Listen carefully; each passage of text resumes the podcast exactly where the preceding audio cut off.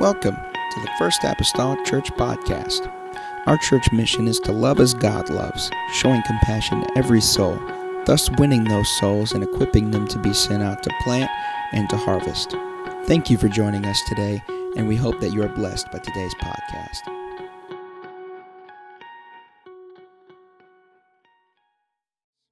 Uh, doing a minister uh, ma- marriage uh, conference and uh, so I'm sure they did a fantastic job. Um, I kind of wish, kind of wish we could have snuck up there because I'm sure it was it was great. Um, always enjoy the ministry of the Fredericks. Um, love them, appreciate them. Um, love and appreciate our pastor and his wife. So so glad and happy for them that they get to get away and they get to be offline, so to speak. Um, they are incommunicado, and uh, as they should be. So they deserve that. So happy for them, and um, all all hopes that they come back well rested and had just a great time. Um, love and appreciate every one of you, those of you that uh, took up uh, things while we were gone this morning. I know Brother Zach had to take care of getting the media set up and everything. And I got a text from him and he was like, Do we not have to do this anymore? I was like, No. And he was like, That's awesome. I was like, Yeah, it is. He knows what I'm talking about, so it's fine. Um, and so great stuff happening there. Appreciate uh, their help there. And uh, love my wife, appreciate her. Um, she was enduring with me this morning. Uh, she's still recovering uh, from some sinus issues, and and she uh, she about she about I about lost her this morning, but she she held on for a little bit longer. That last song, um, and so she I appreciate her uh, ministering with me and uh, traveling with me, um, and you know here, there, and back, and got here and came came home and came right straight here. So um, glad to be back. Um, if you'll turn to in your Bibles Ruth one and fifteen, and it says, "And she said, Behold, thy sister-in-law is gone back unto her people and unto her gods. Return thou after thy sister-in-law." And Ruth said, Entreat me not to leave thee, or to return from following after thee. For whither thou goest, I will go, and where thou lodgest, I will lodge. Thy people shall be my people, and thy God my God. Where thou diest, I will die. Will I die, and there I, will I be buried? The Lord do so to me and more also, if aught but death part thee and me. They don't have it up there. I'm going to read it from the Amplified real quick. In, verse 15, it says, And Naomi said, See, your sister in law has gone back to her people and to her gods. Return after your sister in law. And Ruth said, Urge me not to leave you or turn back from following you.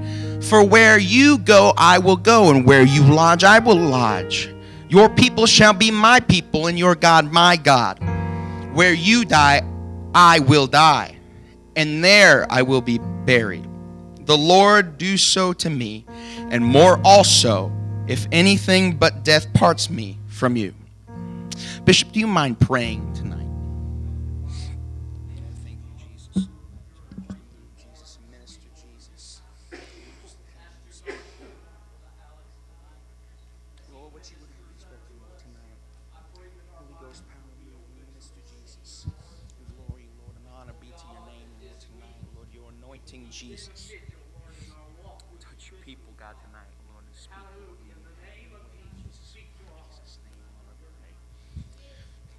Jesus' name. Amen. You may be seated. You may be seated. So, by a show of hands, is there anyone when you are home, all right, by yourself, or it doesn't matter really, because uh, I, I know the type. I know the type. When you are home, every light that is possible to be turned on is on in your house. Just about every light. If you're you're going throughout the house, you're turning on, turning on, turning on. That's okay. You don't have to raise your hands. I know. There you're here. You're here. You're not self-aware, but you're here. That's okay. How about those that when you're home, you don't turn on any more than you need to? Uh huh. There, nah, nah, not all of. That's not no. Mm-mm. That is not everyone. Someone's misidentified. I tell you that right now. That is not the case. Um, I can say, for me personally, uh, most people would probably think that uh, I'm a vampire. I normally do not have a whole lot of lights on in the house, uh, especially um, if, if I'm there and it's just me and the dogs, uh, Grace is gone or something, I will probably, it'll just be the TV or something on. And uh, that's probably about all I need, right? Um, all the lights in the off, off in the house. Um, there's, there's something to be said for natural light, right? Everyone in in you know the uh, market of houses, right? The, you you have like a little you know maybe a little asterisk of description, and someone says you know great natural lighting, natural lights everywhere, and uh, I love natural light. I love to keep the curtains open uh, when when possible, just to you know keep some light in there. Don't have to turn on any lights. It's just a nice it's just a nice feel. You just got that natural light coming in there. We take natural light for granted sometimes, I think. Um, we don't realize uh, because we have alarms, because we have lights, sometimes we don't realize that it, it does help us to get up. It does kind of help us. Um, they, there are even those alarm clocks now that they have a light on them and they kind of simulate the sun rising. So if you're in a really dark room and you want the sun to rise in your room, well, there you go. You can pay 40 bucks to Amazon, get it two day shipping, and wonderful. You're going to rise with the sun. Um, your own little sun in, in your room. Um, we take it for granted. It, it, it gets us up in the morning. It goes throughout our day. We base our day off of the, the light. That's, that's how our time, it, we, just, we just fell back, right? To, to preserve some light, um, what, what light there is um, left. And it sends us into our nightly sleepiness. It might be happening already before the fallback, right? Some of you, it's, it's getting dark earlier. It's like 6:30. You're looking outside, man. I just want to get in some comfy clothes. Maybe a movie, maybe a book, some ice cream. That's just me, whatever. Um, and and you know we'll turn in for the night. 6:30, turn in already. All right. It's it's dark, right? And you look at the clock, man. It's it's late. It's late. 7:30. Okay. um, you, you think it should be like 9, 9 o'clock or something. You look, it, it's not 9 o'clock. Okay. So what happens when our body is deprived of light? Why is it it seems that you know we get to these winter-esque months and and we start people start to be more tired and and stay in more until until family gatherings come about and everything like that. It, it seems we're, we're deprived a little bit more of light than during the summer. Summer people are more energetic. They're out and about. They're going doing go. They have more energy naturally. And, and so there's something that happens when our body is deprived of this natural light that we uh, so so much you know we take for granted.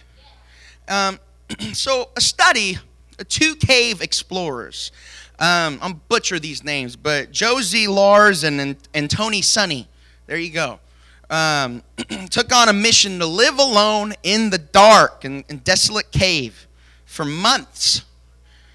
Yeah months. Whew um, to test the effects of isolation, all right, and loneliness and darkness. They weren't in the same cave. They were they were in caves, you know, a hundred meters apart. All right, different sex of cave, and um, they didn't have the company of one another. They resided in separate caves. And the only people they stayed in touch with, they had, because it's a study, they had to have, you know, some type of contact in order to, to write down everything, uh, were researchers at a control point, a very control point, who tracked their sleeping and, and eating habits and their memory and vital signs. so Lars and Sunny, or Sunny, excuse me, uh, weren't given any insight. Uh, they didn't tell them. The researchers did not tell them about how much time had passed outside of their caves. Okay? Eventually, later on, when they finally emerged from the caves, they had to wear dark goggles uh, to shelter their eyes from the sunlight because their sensitive, their senses of time and their senses of their their eyes were so warped they couldn't handle just you know you get you're in a dark room and then you walk it you turn someone turns on the lights and you know you kind of get jolted awake and um, you can't fall asleep for 30 minutes um, unless you're brother mason. Um, love you lars spent 88 days in the cave while sonny spent 20, 126 now i gotta say right off the bat these are introverts right there. That's that's all i know right off the bat, despite everything, introverts. I couldn't last two days, if that. My goodness. When Lars came out, all right, of the cave on March 12th of 1965, okay, she thought the date was, anyone want to guess what she thought the date was? No? Okay, you ready? February 25th. She came out March 12th. She thought it was February 25th. Right? They, they didn't give her any any type of information. She had no info on what date it was. They asked her what date she thought it was. She said February 25th. Sonny came out on April 5th of 1965 and thought that it was, all right, you're going to think like March, right? No, February 4th. Earlier. um, researchers reported that Sonny came out on April 5th would sleep for stretches. Now, this, this had to be a good nap, I'm telling you.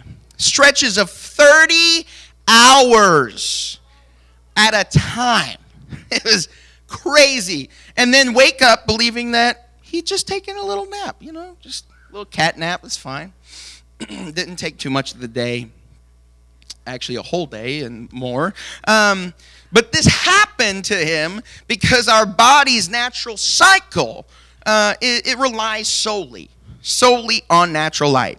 And, and if we don't have that, everything starts to go wonky, it goes wrong. And as we can see, I mean, I would love to have the time to take a 30 hour cat nap every once in a while. Just take a 30 hour cat nap, I'll be good for 100, another 126 days. All right? This type of sensory deprivation, in the sense of being deprived of light, is actually has been often used as a torture technique during wartime. a British study locked up six volunteers in dark solitary confinement for just 40, 48 hours to test its effects. Just 48 hours. All right? And I have to think, we didn't get a whole lot more information about Lars and Sonny, but I have to think how extreme this could have been. Um, but just for 48 hours, these six volunteers, uh, according to um, the Daily Mail, they reported that Adam Bloom, all right, he is an extroverted stand up comic. Man, this guy was brave. Uh, he did not do well. He said uh, at one point he started singing as you do in the dark. Um, and then suddenly he just burst into tears. He said that it was feeling as if his emotions were running out of control. He said, quote, then I found myself suspecting the whole experiment was a trick. How did I know any of these people who they were? It was a trick. What if they had gone home and I was just trapped down there forever? Going crazy, man. I don't know anyone here. It's a trap. But going back to Lars and Sonny, they even got to the point that they started befriending people, or people, yeah, people in the caves, you know. Um, no, they started befriending uh, critters in the cave that we would probably not befriend in our houses, right? Um, I think it was Lars. Lars, she befriended a little a little white rat, right? And and fed some of her, her food that she was being given from from the researchers, you know, just little rations and everything, and and as a pet and everything. And uh, poor poor Sonny, he. Uh,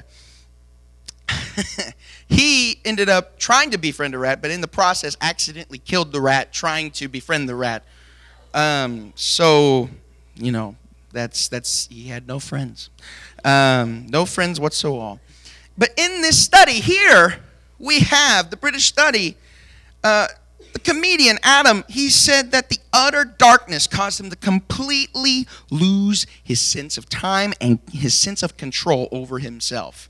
Uh, he would doze off, and then he woke up, uh, not know whether it was day or night. Uh, and, and even meals didn't really help him restore his sense of normalcy, his sense of time. Um, some of the other volunteers, you know, there were six of them. This is just Adam that we were talking about. Some of the other volunteers eventually started hallucinating. Um, some examples, all right?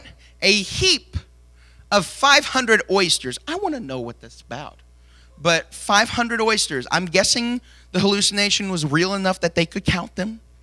They had but nothing but time at the time. Um, tiny cars, snakes. Ooh, that would have been fun, right? Um, zebras, fighter planes. Just you know, you know, have your own little movie in the dark. You know, woo. Um, mosquitoes. That would have get annoying, man. Phantom mosquitoes, get off me. Um, and even the sensation of the room taking off. Whoo. Now, I mean, if Adam, you know, Adam, he was suspecting that, you know, there was something behind this. If he felt the room taken off, he might have start freaking out, man. Woo! Taking me off to space. Um, as we can see, these couple of studies, if you didn't know, light obviously is a little, natural light is obviously a little essential um, to our well being. They're, they're going crazy, they're hallucinating, uh, they're just not thinking clearly, right? There, there's just so many different things, not in control of their own emotions. And then there's another aspect of being left in the dark. You have the metaphorical being left in the dark. You ever been left in the dark about something? Or left someone in the dark about something? Um, the, the English phrase left in the dark refers to someone being unaware of a situation or ignorant of certain factors. Um, this is one of many similar phrases that, that use the metaphor for of visual darkness to, uh, for secrecy and lack of awareness. If someone is being left in the dark, um, he or she is not being informed about something that maybe, I, I don't know, maybe they should be. Maybe not. Um, people have fears of being left in the dark. They fear of missing out, right? They want to know everything. Tell me now. Why didn't you tell me? People have fears of being in the dark, right? The actual dark. And, but it's never truly the darkness uh, that they're afraid of. We're not necessarily afraid of the dark, we're afraid of what is in the dark. They're hallucinating about these things being in the dark. There's nothing there. There's nothing there. Now, in the caves, they had more of a reason, right? Who knows what could have happened? Um, but in solitary, they didn't have much of a reason to care about what was in the dark. But they were scared of the uncertainty of what's in the dark. What is it? They threw mosquitoes in here when I wasn't looking. Of course, I was looking, I just didn't see anything because there was no light. Um, so we have the darkness in the dark. In the Bible, we're going back to our story now. In the Bible, when I think of uncertain situations, one person that comes to mind is Ruth.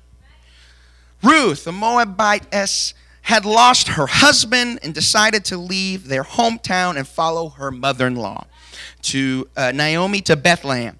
As a young widow, Ruth's situation was incredibly difficult. Uh, especially given the cultural time and historical context uh, where women, particularly widows, were looked down on. Her safer bet overall would have been to bid her mother in law farewell and head back to familiar settings with her family, her sister, uh, and decisively she chose. She chose to stay with Naomi. She, she was right. She chose to stay with Naomi. And she's saying, Where you go, I'll go. Where you stay, I'll stay. Your people will be my people. Your God will be my God. And I think overall, and, and throughout this whole thing, we grow accustomed to Bible stories. We do grow up listening to Bible stories, we grow accustomed, and and we hear and forget. I think sometimes it's the culture because we have all of these, you know, I love them, great movies of, of comic book characters and all these different things and stories and wonderful things and that, you know, get us to imagine things and, you know, branch out our imagination. Uh, but we forget sometimes that these people in the Bible are real, right? They're real. They're real people, real situations, real issues. And, and behind these stories are real feelings. And I can't help but wonder sometimes what Ruth is, what is going through her mind. What's going through Ruth's mind? What at this time she was on her way to Bethlehem. Maybe she had questions. Maybe, will we have enough to eat? Simple question. It's valid. Will they accept a foreigner like me? You know, it's a simple question, but it's it's valid. What if the what ifs are big? What if I'm ridiculed or rejected? Valid. What if I'm unable to support Naomi? What if I can't support her? Will I ever be a mother? All good questions. There's nothing wrong with questions necessarily she maybe had some questions. There was a lot of uncertainty here. Just because Ruth made a brave decision doesn't mean that it automatically shielded her from wondering. Uncertainty still was running in her mind. She was in the dark, so to speak. She was in the dark about the whole situation, the details of, of what was to come. She did it by faith. She was right to do so, but that's as far as she, you know, that's as far as she had gotten. She made the decision, and then here we are. We're at this decision. That's what I made. I have nothing beyond that. I don't know. But she didn't stay stuck in self pity or fear. Uh, she put one foot in front of the other, and she walked in the light that she had been given. The Bible says that God's word is a lamp unto our feet and a light unto our path. Sometimes we don't need to know what every step will hold as long as we can keep faithful. Like Ruth, one step at a time. We don't have to know everything. Because, in all actuality, if we did know what the next step held sometimes, we may not take it. That's difficult to swallow, but sometimes we may not take that next step because it's scary. And sometimes it's better to have the uncertainty than to know everything that's going to happen and not move forward because you were too scared to move forward to begin with. Knowing what comes next won't always lift your fear if you aren't faithful enough to trust God. We may not know what the next chapter of our lives or even the next page of our lives holds, but we know the author who is crafting and, an amazing storyline that is our life, that he is trying to mold. And we, we can't even fathom it sometimes. We can't fathom what that means and what that holds. Ruth went on to have a blessed life. She married Boaz, later giving birth to a son who would be an ancestor to David. And Ruth was included in the family lineage line of Jesus. Something she would have never fathomed, she would have never foreseen. Anything like that, that within the lineage, there would be the Messiah. She decided to go along with Naomi. That's as far as she had gotten. But then all of these blessings, all of this stuff happened because she took the right step. She took the right thing. We are called to trust and obey, put our hands in His, and walk in the paths that He has planned for us. It's difficult sometimes because we have uncertainty. But as we see with Ruth, she had uncertainty, and that's okay. But she was faithful. there are times, sometimes, that we feel stuck. We feel like we're supposed to be moving forward. Grab life by the horns, as people say, and, and crush our goals. This is a go getter mentality country, right? We just got to go for it. Well, what if going for it costs you your blessing?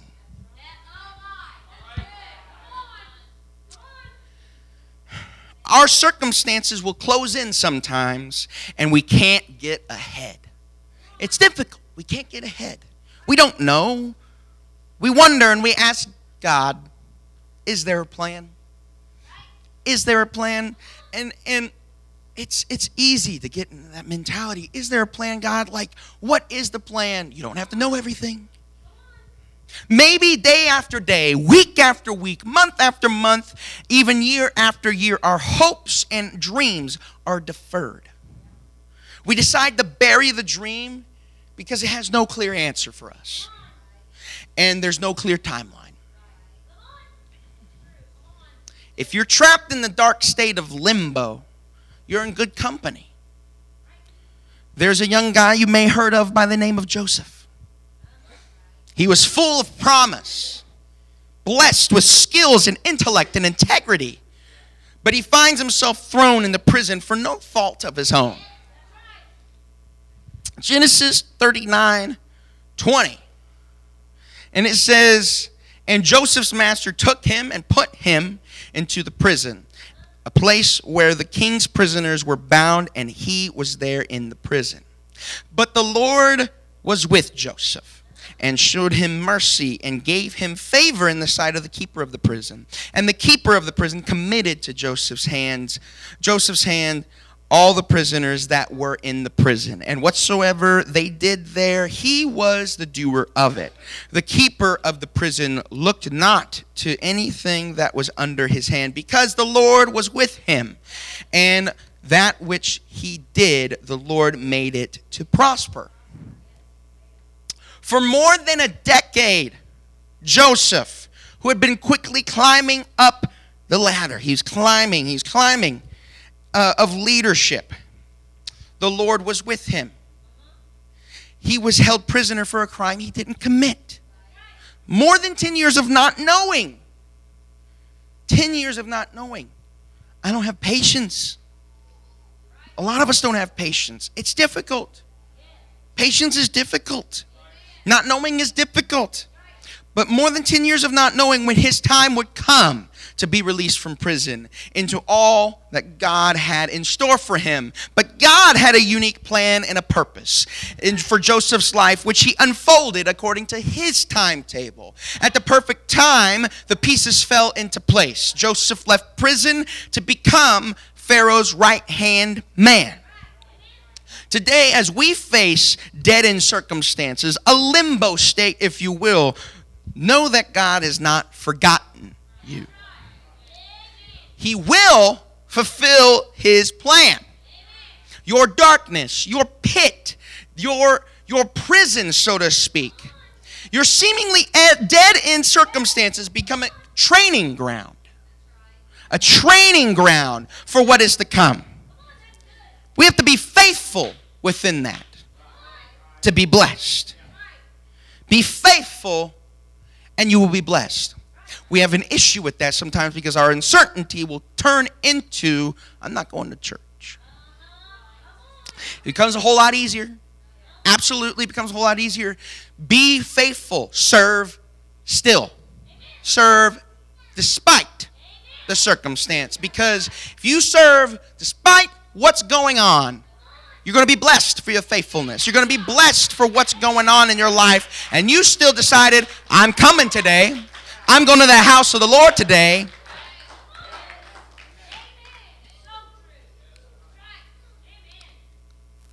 Do we really think that God would have blessed Joseph or been as generous in Joseph's circumstances and plan if Joseph was, God, it's another day. I'm in prison. Don't you know? Hello. Want to get out. When is it happening? What time? What time? I want to put it on my calendar. Let's go. 24 7 complaining, whining, complaining.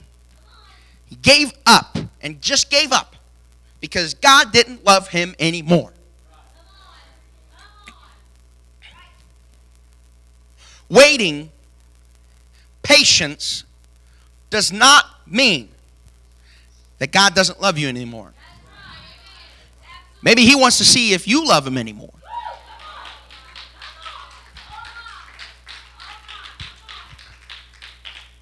When you are in your darkness, it is all the more reason to come here. It's all the more reason to serve. Get your hands busy. Not only do you have something to bring him, your issue, your condition, he knows, but it's good to bring it. But also, you have something to praise him for, for what he's going to do. What he's going to do. I promise. I understand that being in the dark about what is going to happen is difficult. It is so difficult.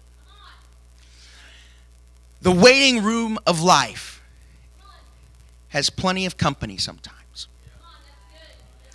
People wait for medical reports from the doctor for weeks on end as doctors figure out what a diagnosis is. Those that have waited for jobs and financial breakthroughs, wondering how to pay the next mortgage, to make it the next month. Waiting room of life. Waiting for admission to college, wondering if we have what it takes to get in. Waiting room of life. Waiting for relationships to be reconciled. Waiting room of life People waiting for a child for years, perhaps as fertility treatments failed, wondering if they can go through the emotional agony of hope and then disappointment once again. There's uncertainty that weaves throughout the waiting room of life. If we aren't careful, we let it consume us. And it's easy to let it consume us. That's the easy way out. The easy way out is to complain 24 7. The easy way out is to be an Eeyore. I'm just another day. I'm just gonna I'm just gonna go about my life. I'm not gonna be able to do X, Y, and Z or anything like that because God doesn't love me. And I'm not gonna go to church. What's most people's inner reaction though? When someone tells you that it's all going to work out for God's good, it's all going to work out, you're in your darkness, what's your response? In your head? Yeah, right. Ha! Say it again. So I can laugh again. I understand. It's a very cynical internal response. I get it. It's easy. It's easy. It may be birthed out of hoping and having hopes crushed over and over and over again. It's not easy. Dreaming and having dreams deferred is not easy. Praying and seemingly having no prayers answered yet is not easy. No timetable, yeah, it stinks we dive into this state of uncertainty about the future and it gives way to cynicism and hopes dwindle into skepticism. Skeptical about everything. No hopes whatsoever. No hope no people no fun sometimes. No fun when you just no fun. Genesis 18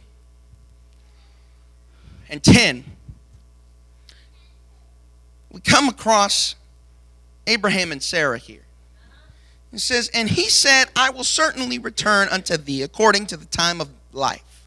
And lo, Sarah thy wife shall have a son. And lo, Sarah heard it in the tent door, and was which was behind him. Now Abraham and Sarah were old and well stricken in age. It, and it ceased to be with Sarah after the manner of women. Therefore Sarah laughed within her. Ha! Yeah, right. And Sarah heard it. And after I am waxed old, shall I have pleasure, my Lord being old also. Abraham had been given a promise. A promise. Do we really think as difficult and as, as easy as it is to go into skepticism and the cynicism, do we really think that we're going to get that far gone to think that God's not going to fulfill his promises? Do we really think that God's not going to? And if that were the case, whose fault do you think it is? If it were to happen, not that it's going to, because God fulfills his promises. But if that were to ever be a possibility, whose fault do you think it is? Really? Look in the mirror. Maybe initially she had been uncertain about the details when it first first promise was happening and when this promised child would be born. When would this promised child be born? How would it happen? Would she and Abraham have the energy to take care of a newborn? Maybe those were questions that raced through her mind. Maybe. As months gave way to years, and then years to decades, Sarah's uncertainty morphed into cynicism. When a group of three men, angels from God, visit Abraham and tell him that he will be a dad in the span of a year, the eavesdropping Sarah laughs. It's not a joyful laugh, it's a laugh that, yeah, right. It's all about that reaction. yeah, right. Okay, sure. Sure, we're going to have a kid. Right. It's been this long. You know how old we are? Hello. Her, yeah, right. Cynicism was what birthed Ishmael. It's all right if we walk by faith like Ruth and God, but if we allow our cynicism and our darkness to cloud our judgment, and our faithfulness in God, then we will end up birthing things in our lives that God never wanted for us. Through all of it, God, in His mercy, fulfills His promise to Abraham and Sarah. Sarah's cynicism turns into bubbling over joy at the birth of their son, Isaac. And she said, God has brought me laughter. This time, her laughter didn't stem from doubting, but it stemmed from the goodness of God in her life. The goodness of God in her life. Despite the circumstances, God's still good. Despite the waiting, God's still good. Despite what you're waiting for, the healing that you're waiting for, despite the, the circumstances of anything that's going on in your life, the waiting room of life, the filled on uncertainty, He is still faithful. He is still good. All faithful, all powerful. Music can come. Let me stand. God can take the uncertain situations, our limbo state, our life, the waiting room, and turn every situation for His good, for His glory. Sometimes we just have to go one step at a time. Walk by faith. It's not easy. One step at a time. If you've done if you've done thousands of steps at a time and still no answer, take another step. We have to have patience and faith and believe that He is going to do what He said He's going to do. He's going to take us higher than we believe possible. We can't even fathom. We have to trust completely and not allow ourselves to fall into cynicism in our waiting room. He's not going to leave you there. He's not going to leave you there. Keep going. Take another step, and another step, and another step. When the road is dark, you don't know where to go, you don't know what's ahead. Take another step. Take another step. He's not going to leave you there. He's not going to leave you in your circumstance. Be faithful. Be faithful unto him. When God is the one who specializes in making the impossible possible. When we face uncertain situations in our life and we're cynical and we're disbelieving, we need to put our trust in the faithful God who always keeps his word. When uncertainty and doubt threatens our minds, I want to look up. I'm going to look up to the one who holds the answers, who holds what's going to happen next. He has the next step prepared. But am I ready for the next step? Am I ready for what's going to happen next? In our darkness, we start to go crazy, distrust, and become skeptical. Maybe we hallucinate that things are happening that aren't happening around us. God is perfectly faithful, all powerful, all knowing, full of mercy, and always loving. I wonder tonight if we could remember that He's not going to leave us there. I wonder tonight if we could take another step. Take one more step. These altars are open. Take one more step of faith. Believe that the circumstance is going to change. Believe. Take a step of faith out of your pew. Take a step of faith in the right direction. You don't have to know everything that's going to happen. You don't have to know when it's going to happen. Just knowing that He won't leave you there. That should be good enough. It's difficult. It's easy to take the route of just being skeptical of everything. But at the end of the day, if you're faithful, if you take that other step in the dark, you're not sure what's going on. You're not sure everything around you. You take that step by faith. He doesn't want to leave you there. He's not going to leave you there. Be faithful. Follow after him. What if we'd sing Thank you for listening. If you would like more information about our services and activities, you can find us on Facebook, Instagram, and Twitter with the username FACMC. Again, that's FACMC. Thank you and have a blessed day.